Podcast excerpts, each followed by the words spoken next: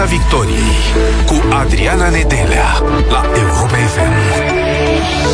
Vă salut, vă salut, suntem în direct și pe pagina de Facebook Europa FM. Salutări așadar tuturor. Vorbim despre războiul pe care îl trăim, războiul de la granițe, cum poate fi oprit și cum să ne mai putem vedea de viață. O spunem noi, dintr-o țară care trăiește în pace, în liniște. Dar oare cum o fi pentru ucraineni? Ucrainenii care au fugit din propria țară și ucrainenii care au rămas acolo și luptă. În studioul Europa FM este doamna Valerie Cioloș-Vilman, mindfulness trainer, coach. Doamna Cioloș-Vilman, bună seara! Mulțumim tare mult pentru că ați acceptat invitația noastră. Bună seara! De asemenea, domnul colonel Vasile Mareneanu, psiholog militar, șeful Centrului Național Militar de Psihologie și Sănătate Comportamentală al MAPN. Domnule Marineanu, de asemenea, bună seara! Mulțumim foarte mult pentru prezență! Bună seara! E o declarație, un interviu în exclusivitate pe Europa FM, realizat de colega mea Liliana Nicolae, uh, declarații făcute de Andrei Bondart. Este ucrainean, trăiește în Kiev, acolo unde ieri seară rușii au bombardat o zonă rezidențială și un mol și care spune așa pentru Europa FM. Viața mi s-a schimbat complet. De fapt, nu mai am cine știe ce viață acum. Încerc să mă calmez, să-mi fac ceva de mâncare, să caut mâncare și eventual să încerc să dorm. E înfricoșător să te trezești din cauza bombardamentelor. Sincer, supraviețuiesc. Este o declarație absolut șocantă. Vreau să intrăm în direct și cu voi în această seară. Sunați-ne pentru a dialoga 0372069599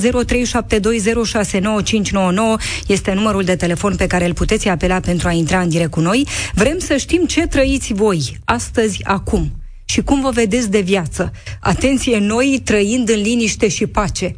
Eh, doamna Valerii Cioloș Vilman, spuneați pe Facebook, scriați așa pe 25 februarie, un mesaj uh, despre gânduri personale apropo de război și ce anume a trăit dumneavoastră în copilărie legat de război, pentru că toate acele gânduri au venit către dumneavoastră atunci când a început invazia Rusiei în Ucraina.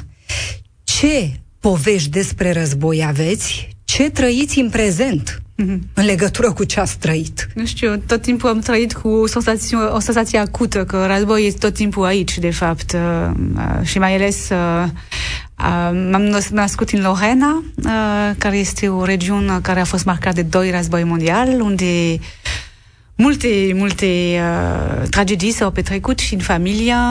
Uh, uh, un uh, străbunic care a plecat în, uh, a fost dus în lagăr, uh, un uh, Uh, uf, în, uh, și de fapt uh, și la școală, pentru mine povești, uh, adică nu era povești ce auzeam la școală, la curs de istorie. Uh, Despre război. Da, sincer, dacă ești un om uh, sensibil și uh, cu bun simț, să auzi uh, în istorie cum oameni s-au murit, milioane de oameni uh, în primul război în tranșeu, uh, ochii în ochii și uh, uh, eu având asta în familie, am uitat, uh, am vrut să știu mai mult și am, uh, am auzit, am căutat carnețel de la bunici, uh, de la străbunic și l-am găsit. Și, uh, și, și m-am întrebat de unde vine asta, toate asta și cam așa am ajuns și la mindfulness, că război mi se pare că este fiecare clip. Eu mă mir că nu a fost până acum.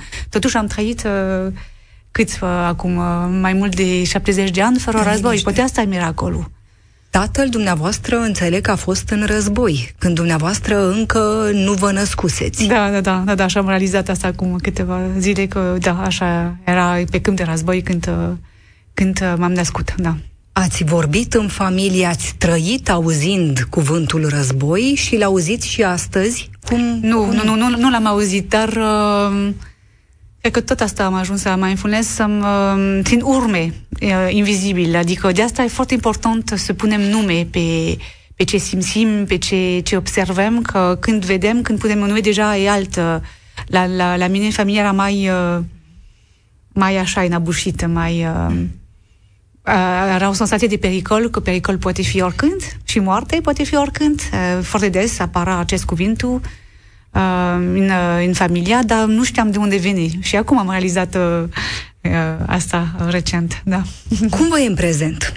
Uh, sunteți un profesionist, dar cu siguranță vă vin gândurile astea. Domne, cum ar fi să fiu eu în locul lui Andrei Bondar, de exemplu, despre care vorbeam mai devreme. Nici nu vreau să-mi imaginez, dar de fapt nici nu vreau să imaginez, dar încerc deja în locul meu să stau și să stau în picioare și să, să fiu un om uh, echilibrat, uh, să să, să nu fii impulsiv, să nu fii agresiv și știți cât de greu în viața de zi cu zi și fără război. Când ești în, uh, în trafic, uh, când uh, vezi, uh, vezi oameni care mint, te mint în fața sau mint pe alt sau fur în fața, uh, pot să apară revolt și agresivitate și de aceea pentru mine e foarte importantă autoconținere și pentru acest uh, da.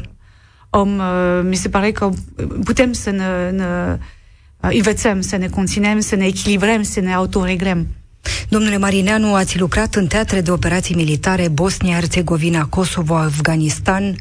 Ce ați văzut, ce ați trăit acolo și aș vrea să ne explicați ce trăiți dumneavoastră în prezent. Sunteți psiholog militar, aveți experiență vastă în domeniu. Ce trăim azi? În teatrele de operații militare am văzut cam ceea ce ne apare atunci când vorbim de conflict armat, de război, uh, partea mai puțin plăcută a vieții, Uh, fața întunecată a oamenilor, uh, elemente care întrețin cumva o spirală a negativității și lucrurile astea mi-au apărut într-adevăr pentru prima dată în față paradoxal.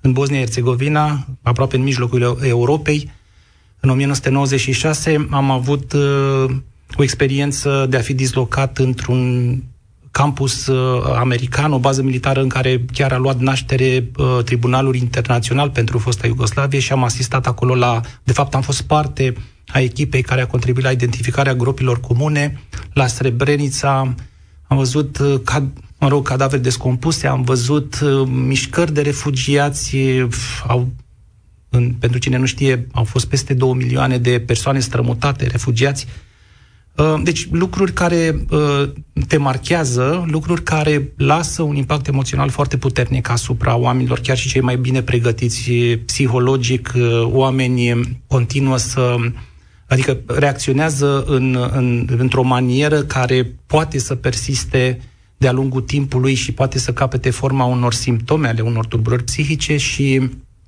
um, elementul comun al acestor lucruri este faptul că apare o spargere a sistemului de credințe pe care noi oamenii îl avem cu privire la ceilalți, cu privire la noi înșine, cu privire la viața în general pe care o vedem uh, de data aceasta cu partea ei negativă, așa cum spuneam. Când a început nebunia, la ce v-ați gândit? Ce trăim în prezent? De ce se întâmplă ce se întâmplă? De ce avem un război? Uh, din punctul meu de vedere, ca psiholog, uh, m-aș aborda problema strict uh, psihologic și pot să spun că o văd ca pe o provocare practică, e adevărat, fără precedent, care creează un impact emoțional foarte puternic uh, și care nu este singular, au mai fost și probabil că vor mai fi astfel de, uh, de conflicte armate, e adevărat, nu au fost în proximitatea frontierelor noastre, însă ceea ce au ca element comun este această necesitate de a opera cu un set mental care să ne permită nouă să ne poziționăm uh, în mod uh, eficient um, să luăm deciziile corecte, să nu facem gesturi necugetate care să contribuie la adâncirea crizei care oricum este provocată de aceste evenimente traumatice.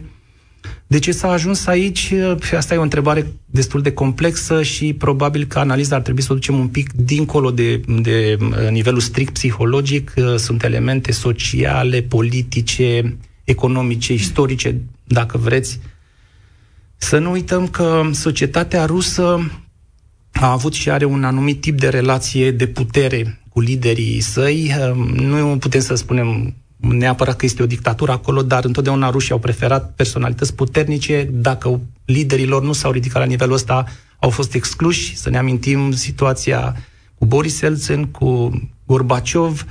Ehm, politic vorbind, asistăm la o alternanță așa la putere a lui Putin, Uh, economic, iată, suntem aproape toți dependenți de resursele Rusiei, însă la nivel psihosocial, uh, trebuie să spun asta, în ultimii 20 de ani asistăm așa la o influență în mediul operațional, pardon, în mediul informațional uh, fără precedent. Rușii practic au creat contextul dezinformării, au operat cu fake news, au, um, au um, informat selectiv, uh, au dezinformat pe alocuri, au controlat toate narativele și le controlează în continuare cele care, uh, la care sunt uh, expuși oamenii proprii.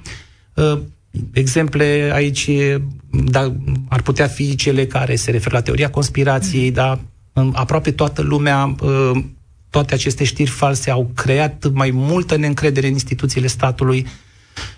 Pe populația proprie din Rusia, Uh, asistăm la, la narrative ridicole, de exemplu, denazificarea Ucrainei, care pentru noi pare ceva mm, absurd, uh, e posibil uh, și cred că sunt foarte mulți oameni din Rusia care, într-adevăr, sunt de acord cu acest subiect. Deci, sunt multe lucruri care au condus aici și multe lecții învățate, probabil. Vorbeam înainte de a intra în direct despre legătura dintre mindfulness și psihologie militară. Că există o legătură și că mindfulness se practică în lumea militară, încercăm să înțelegem dacă ar fi să dăm așa niște Chiar m-am bucurat să aflu că se practică, că știu că în alte țări se practică, că, că acum adevărat mindfulness are o tentă un pic uh, Uh, ceva care te duce pe un norișor și că ești tot timpul zen și de fapt uh, mindfulness nu este. De fapt uh, cum să dez- dezvoltăm, ne trenuim abilități, să facem fața la dificultăți. Și tocmai în armată este un loc în, și în poliție și în, în, în locuri acest fel de lucruri sunt, sunt zone unde să, să, să simtă dificultăți. Deci am fost foarte fericit să, să aflu că mindfulness face parte din panoplia a armatei română. Ce face un militar? Ce tehnici, tactici, la ce tehnici poate apela un militar ca să treacă mai ușor peste ceea ce vede, ce aude, ce face?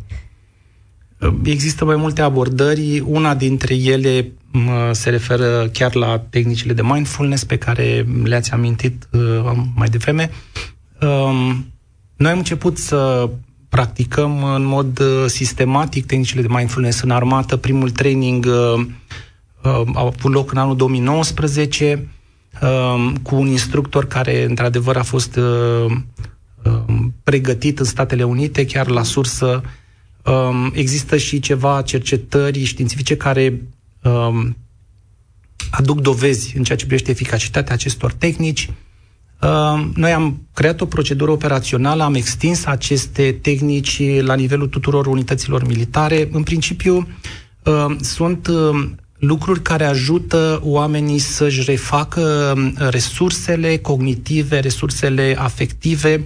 Este o tehnică ce se aplică complementar tehnicile clasice de inoculare a stresului pe care și noi le practicăm, dar care s-au dovedit că nu aduc suficient uh, um, eficiență în ceea ce privește recuperarea după expunerea la un eveniment uh, foarte stresant și atunci noi am uh, găsit uh, și în baza dovezilor care au uh, validat această procedură, am găsit util să le dăm militarilor niște abilități prin care ei să iasă cumva din mintea lor, să se ancoreze în prezent, să um, um, prin intermediul celor cinci simțuri, să fie mai, să aibă mai multe resurse pe care să le pună în aplicare pentru a crește performanța uh, referitoare la uh, activitățile aici și acum pe care îi le desfășoară. Deci a fi ancorat în prezent și a găsi soluții la problemele pe care le ai în prezent. Da, exact. Ce se petrece este că um, mintea noastră este, are o parte emotiv extrem.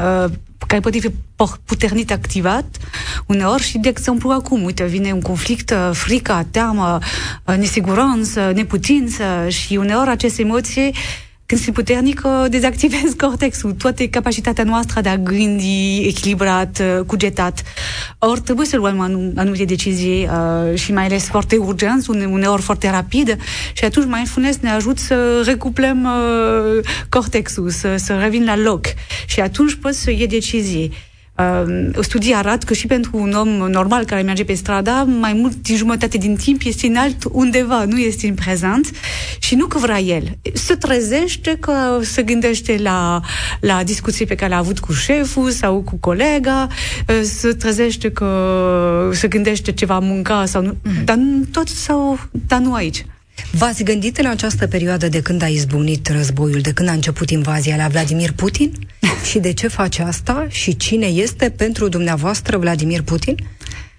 Ce, ce simt, simt mină de mine că nu simt ură. simt foarte nu simțiți ură? Nu, nu simt ură și asta simt foarte mină de mine. Adică să se pot vedea în orice om, uh, vorbim de partea întunecată a omului care asta uh, dacă simt ura, eu devin uh, întunecată și devin, pot să devin și eu să fac rău în jurul meu, fără să vreau. Dacă simt și ura e vorba de mine, cu, cu, cu el este acest om, eu ved un om nefericit și pare rău că, că că nu există mai multe uh, sensibilitate la, la um, psico, psico, psicoemoțional, să, să, să fim toți mai sensibili la necesitatea de a ne gestiona traumele pentru a nu traumatiza pe alții. Asta, asta ved deocamdată acum. Și... Dumneavoastră, domnule Marineanu, v-ați gândit cine e, de ce face asta? Uh, mă gândesc și mă, cred că ar fi cumva util să ne raportăm la toată situația asta din perspectiva psihologiei sociale. Este un concept cunoscut în literatură subdenevria de leadership toxic și asta cred că este ceea ce practică la momentul actual Vladimir Putin.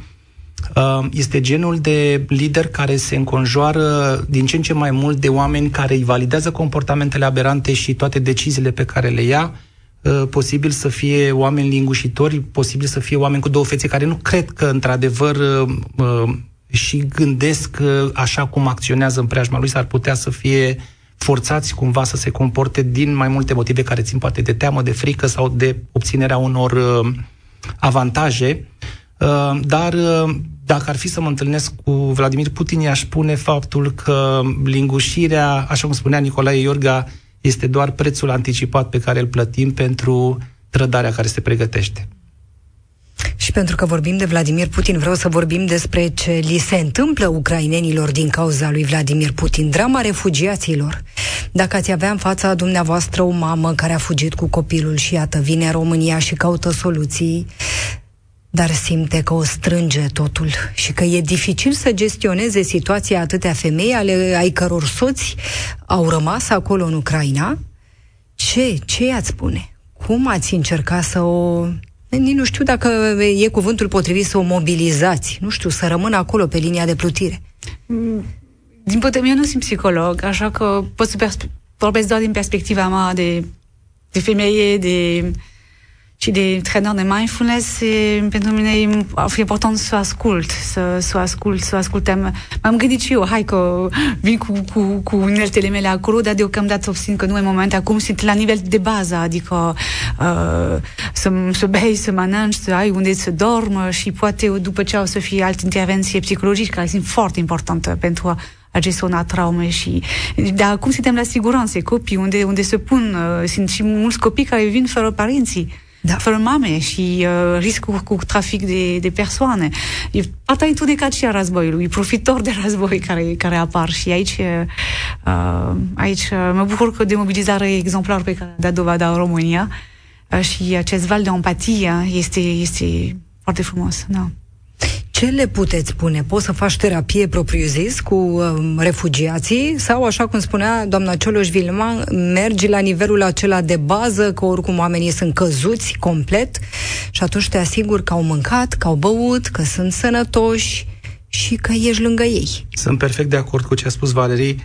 Um, este nevoie în aceste momente uh, de asigurarea nevoilor de bază. Evident că există reacții la stresul acesta prin care persoanele au trecut și de multe ori aceste reacții pot să ia forma unor simptome care ne pot face pe noi psihologii să venim și din exces de zel și să copleșim persoana din dorința de a o ajuta. Însă ar trebui să ne aducem aminte că aceste reacții reprezintă modalități absolut normale de a reacționa la o situație anormală, pentru că, iată, ne confruntăm cu o problemă care nu se întâmplă zi de zi, ar trebui să lăsăm uh, uh, persoanele să își exprime toate aceste stări emoționale, să uh, răspundem uh, inițiativelor lor de a stabili un contact cu noi sau dacă uh, ei nu fac asta pentru că poate sunt copleșiți emoțional, putem să angajăm noi un contact cu persoanele respective, dar într-o manieră compasională și uh, uh, non-intruzivă.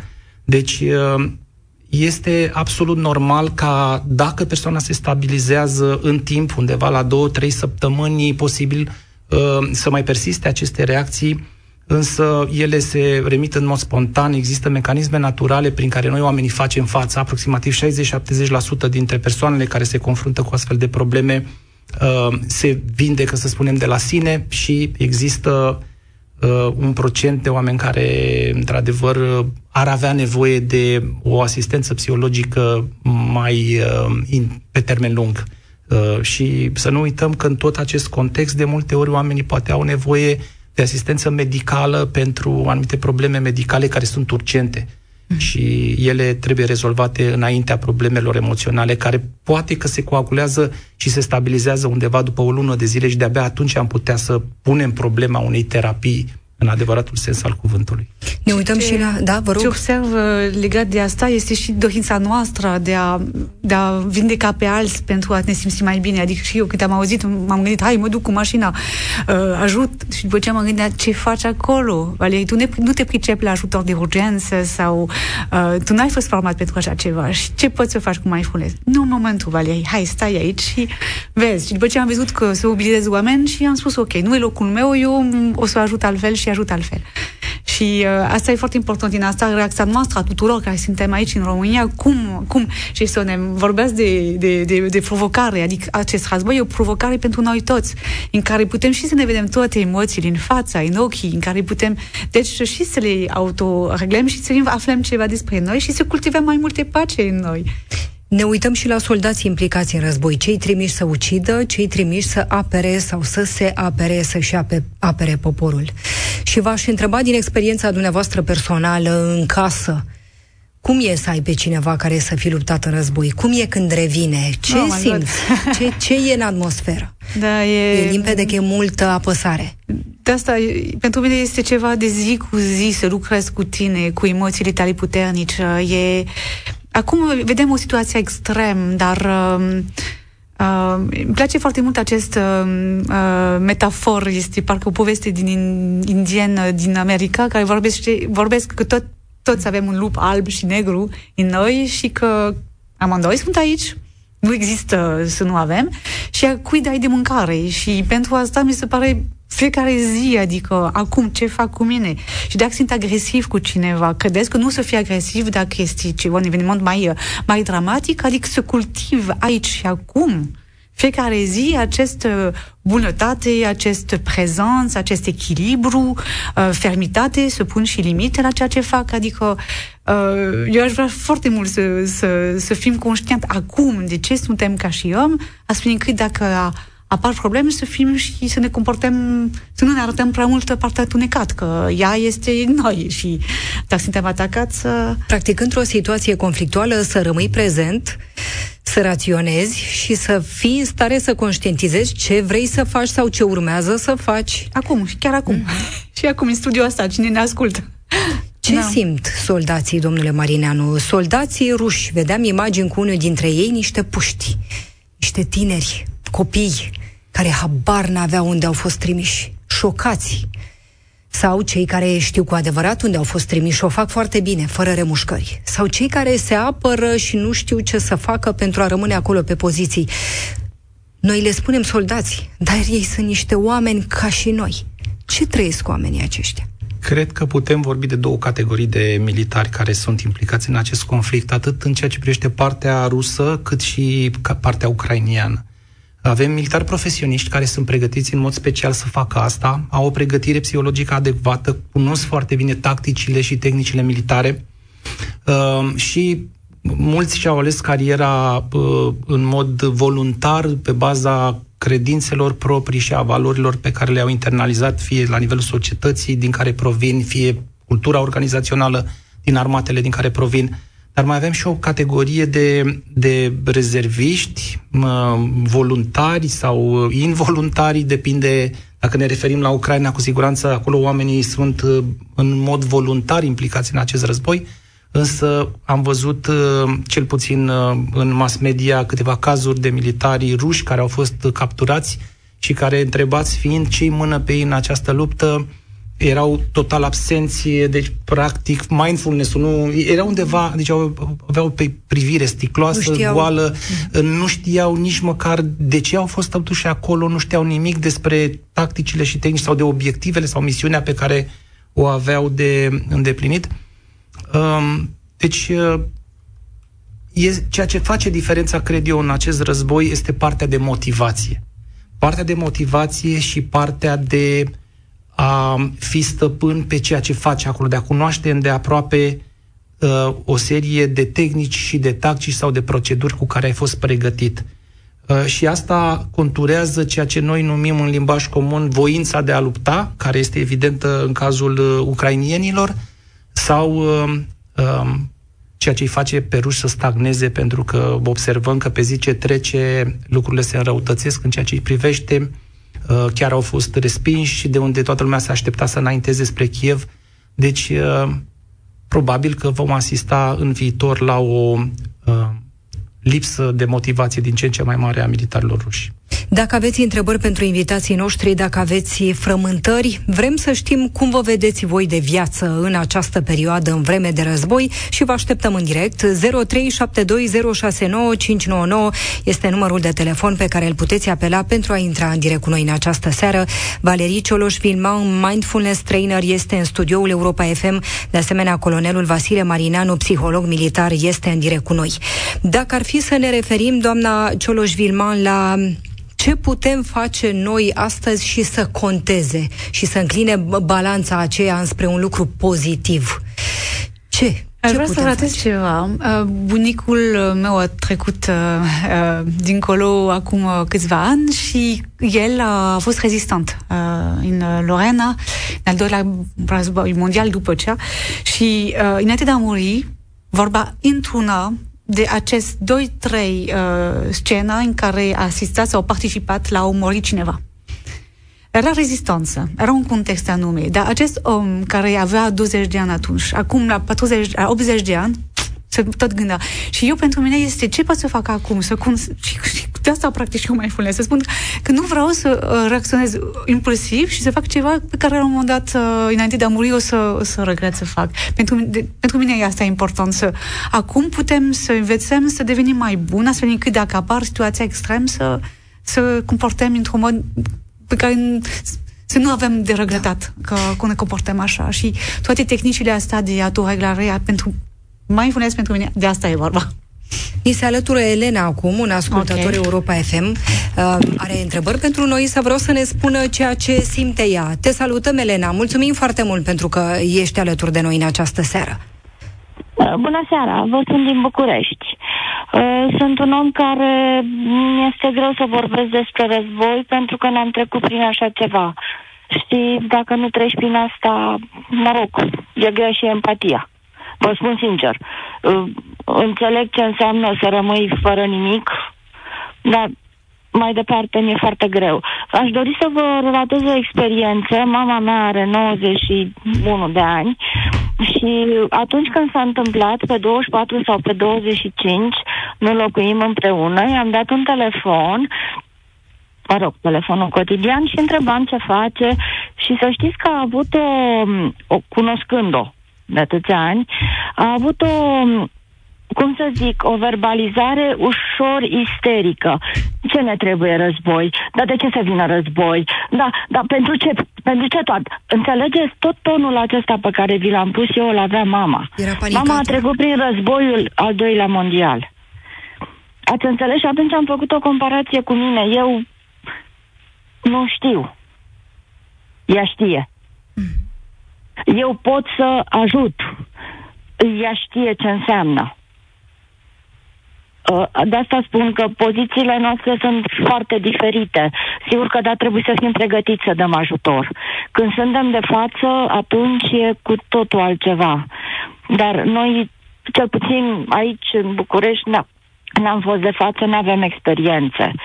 Și aș avea o întrebare pentru dumneavoastră, rog, ceva care pe mine nu mă lămurește, mai ales că vorbesc cu psiholog și o doamnă deosebită în ceea ce privește uh, coachul. Uh, vă rog frumos să-mi spuneți, În al doilea război mondial am avut de-a face cu un Hitler, după aceea cu un Stalin, niște demențe care s-au putut perpetua mulțumită celor din jur, mulțumită între ghilimele. O lipsă de atitudine sau, nu știu, cine știe ce valori comune au fost acolo. Rog, Elena. Da. Uh, de ce în lumea noastră, astăzi, o astfel de persoană uh, care, din punctul meu de vedere, nu gândește sănătos, pentru că atâta vreme cât știi că acolo sunt copii sau sunt oameni nevinovați, nu văd de ce trebuie să îi omori. Uh, de ce nu poate fi oprită? Mulțumim tare mult, Elena. Îți mulțumim foarte mult pentru că ai fost în direct cu noi. O întrebare simplă. De ce nu poate fi oprit Vladimir Putin? Eu aș zice că tiranul, avem fiecare un tiran în noi, așa că vedem cum și noi reacționăm în anumite situații. Eu mi-am văzut și pe mine, așa că... Eu aș încerca să fiu un pic mai pragmatic și să subliniez faptul că probabil la nivelul societății rusești nu există încă pârghile adecvate ca să facă acest lucru. Uh, probabil că le lipsesc uh, valorile autentice pentru ca oamenii să facă într-adevăr ceea ce simt, să, ceea ce gândesc, să existe pârghii prin care să le spună liderilor uh, lor Uh, ceea ce li se pare că încalcă sau violează drepturile omului. Deci, cu alte cuvinte, trebuie păstrată libertatea de cuvânt, libertatea presei. Uh, totul trebuie privit din perspectiva asta pe măsură ce uh, vedem că în societate sunt afectate aceste valori fundamentale. Acela este un semn de avertizare tempurie care trebuie să ne dea de gândit și să revenim la normalitate, ca să spun așa. Eu mă întreb de ce toți dirijanții noștri nu sunt trecut prin filtre psihologice. De ce nu sunt uh, niște... În fiecare filtre? zi. da. Cred că ar fi nevoie. Mai avem trei minute și ceva și aș vrea să vă rog pe final câteva concluzii, câteva recomandări. Și ne referim la românii noștri, că vedeam imaginile din benzinării, haos, dezastru, că nu mai apucăm să luăm benzină, luăm acum cât cuprinde, că după aia o să plătim mai mult. Uh, în magazine la fel, goana după ulei. Ce facem în perioada asta? Cum, cum filtrăm informația în așa fel încât să nu intrăm în panică? Cum putem rămâne raționali, echilibrați aici și acum. Câteva recomandări, doamna Cioloș Vilman, vă rog. Deja să observăm că, uite, sunt în panic. Deja, deja când conștientizez că sunt în panic, deja nu mai sunt așa în panică. După ce să, să-mi dau seama dacă mă duc acolo chiar mă ajută sau intru încă în plus în panic. A fi conectat cu corp, de a observa cum respir.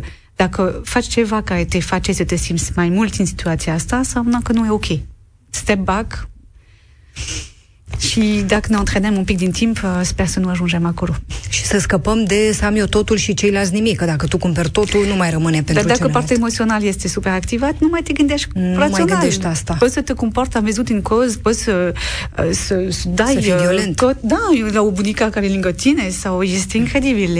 Și de asta spun, hai să ne uitați la noi, cum ne comportăm noi acum în timp de pace și după ce vedem de cum ne comportăm dacă e altceva. Domnule Marina. Din punctul meu de vedere, perspectiva asupra lucrurilor este cea care face diferența. Cu alte cuvinte, modalitatea noastră de gândire, un stil flexibil, uh, um, o, um, o variantă de a ne raporta la lucruri prin care noi să nu catastrofăm, să nu ne panicăm, să fim uh, mai toleranți, chiar la incertitudinea asta care este în jurul uh, situației actuale, să nu ne informăm exagerat, să nu ne îngrijorăm nici măcar excesiv, uh, să continuăm să ne bucurăm de părțile bune ale vieții, pentru că în felul ăsta putem să ne reîncărcăm bateriile, să fim ancorați în prezent, așa cum am spus, prin uh, conexiunea cu cele cinci simțuri și să avem întotdeauna un plan de rezervă, astfel încât să știm cum să acționăm dacă lucrurile se răutățesc. Mulțumim tare mult și vă mai așteptăm. A trecut atât de repede timpul. Mulțumim foarte mult pentru prezență, doamna Valerie Cioloș Vilman, mindfulness trainer, domnul Vasile Marineanu, șeful Centrului Național uh, Militar de Psihologie și Sănătate Comportamentală al MEAPN în studioul Europa FM. Rămâneți alături de noi, nu plecați, ne vom revedea săptămâna viitoare, dar în doar câteva momente încep știrile la Europa FM. Piața Victoriei cu Adriana Nedelea